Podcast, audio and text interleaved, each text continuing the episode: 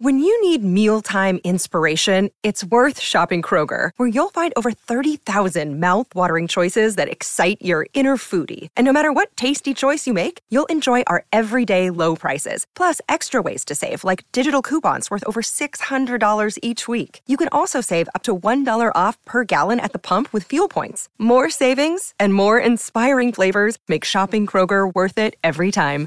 Kroger, fresh for everyone. Fuel restrictions apply. Another day is here, and you're ready for it. What to wear? Check. Breakfast, lunch, and dinner? Check. Planning for what's next and how to save for it? That's where Bank of America can help. For your financial to-dos, Bank of America has experts ready to help get you closer to your goals. Get started at one of our local financial centers or 24-7 in our mobile banking app. Find a location near you at bankofamerica.com slash talk to us. What would you like the power to do?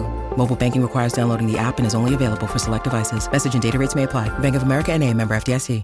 I'm Jared Whateley. Here's a snapshot of Tuesday, February 27. Nathan Buckley set the challenge for each coach in season 2024. Here is the cleansing category.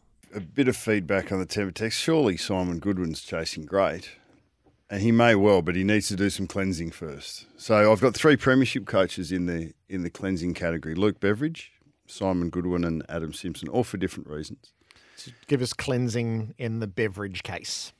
Well, I, think it's internal cleansing of how we're actually going to come together to make the most of the talent available to us. I, it seems like too much has been left to Marcus Bontempelli, and we haven't seen the team really gel in the last couple of years. And I think that's where the question marks about Bevo came to fruition. I I think he's a I think he's an exceptional coach. It's just a matter of getting past some of the gunk that might actually be there over the last couple of years and cleaning the slate and being able to go full um, full ball forward. And I think that's I think that's the challenge. So that's the cleansing that needed to take place at the Western Bulldogs. There's been a review trying to freshen it up, um, give the coach the support around him that he needs get him to delegate and trust a little more potentially. I'm well, I'm talking without any insight in the internal world, so it's really apropos of nothing, to be honest. But um, they do have the elements of of a team that can be very competitive, and they've probably underperformed in, in the last couple of years. The cleansing for Simon Goodwin. Well, that's that's pretty clear. That's pretty clear. This team and this club has had plenty to think about and has plenty to think about before they even get to taking the field. Like playing is going to be a relief for them, but they're still going to be carrying some sort of weight um, and lag about their off season, and and that is going to be challenging for the coach and the coaching group. So the locker room needs to be have the courage to be open and transparent and to discuss their issues, their concerns, their feelings, but then you've got to know when to nip that in the bud and say, okay, we've we've done all that, like we've opened up this can of worms and we've we've we've heard you, but at the same time, we've now got to go out there and perform and come together as a group. So finding that balance is a really tough coaching challenge, and Simon Goodwin finds himself right in the middle of it. Now they have been um, a competitive side for four years. Uh, they've they've succeeded, um, maybe with some of these issues bubbling along in recent times. They've, but but as maybe it, maybe you get to September. We heard Max score, and then the last four finals they've lost. Maybe you get to September, it gets ratcheted up a little bit, and your weakest points get exposed.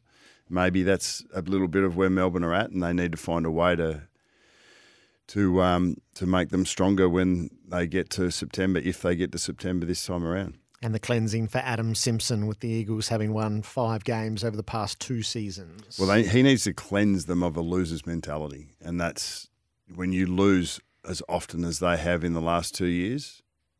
It's really hard to shake that. You forget if when you forget to win, losing becomes easy, and it becomes and winning becomes very hard. So I think that's that's he's probably got to cleanse them of you know not looking back, not carrying the baggage of.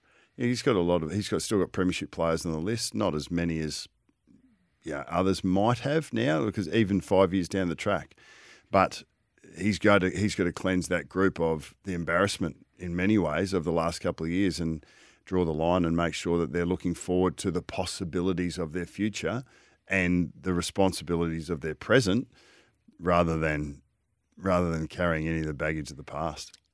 How big a bounty does it put on early season results when you're trying to cleanse? Huge, huge, and I think that's why this category is particularly compelling to to see how how this uh, how this kicks off and how it starts. I mean, I think it's it's in, it's enormous. We, you tell me as the journo, Western Bulldogs have a middling start, or Melbourne lose a couple of games that they're expected to win, or West Coast turn around and actually you know perform and win some early season games and get that early season momentum. Those those storylines are going to be prevalent. You yep. you cannot avoid it. You get caught in an atmosphere that you might never escape if you stumble out of the blocks. There's the the difference between four and zero and one and three, particularly for Melbourne and the Bulldogs, may very well be the entire trajectory of their season. Will, I mean, I, I suppose lived experiences come back to me. So I was re-signed in this, into 18 or after 2017 after review. We lost the first two games yep. of 2018. It made round three pretty crucial. Yes. it made round three really crucial, but it was only a week after that we took a massive leap.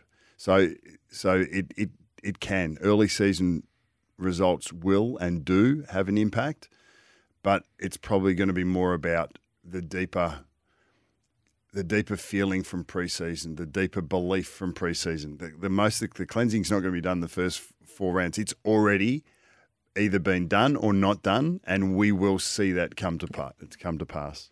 Sam Edmund on the implications of the Sam Powell Pepper Tribunal case. Almost like a new watermark, isn't it? And it is a significant amendment to the tribunal guidelines that have made it possible, Jared. And it is allowing the AFL at the moment to push for a long ban for that man, Port Adelaide's Sam Powell-Pepper. So Powell-Pepper will front the tribunal from 10 o'clock tomorrow, Wednesday morning.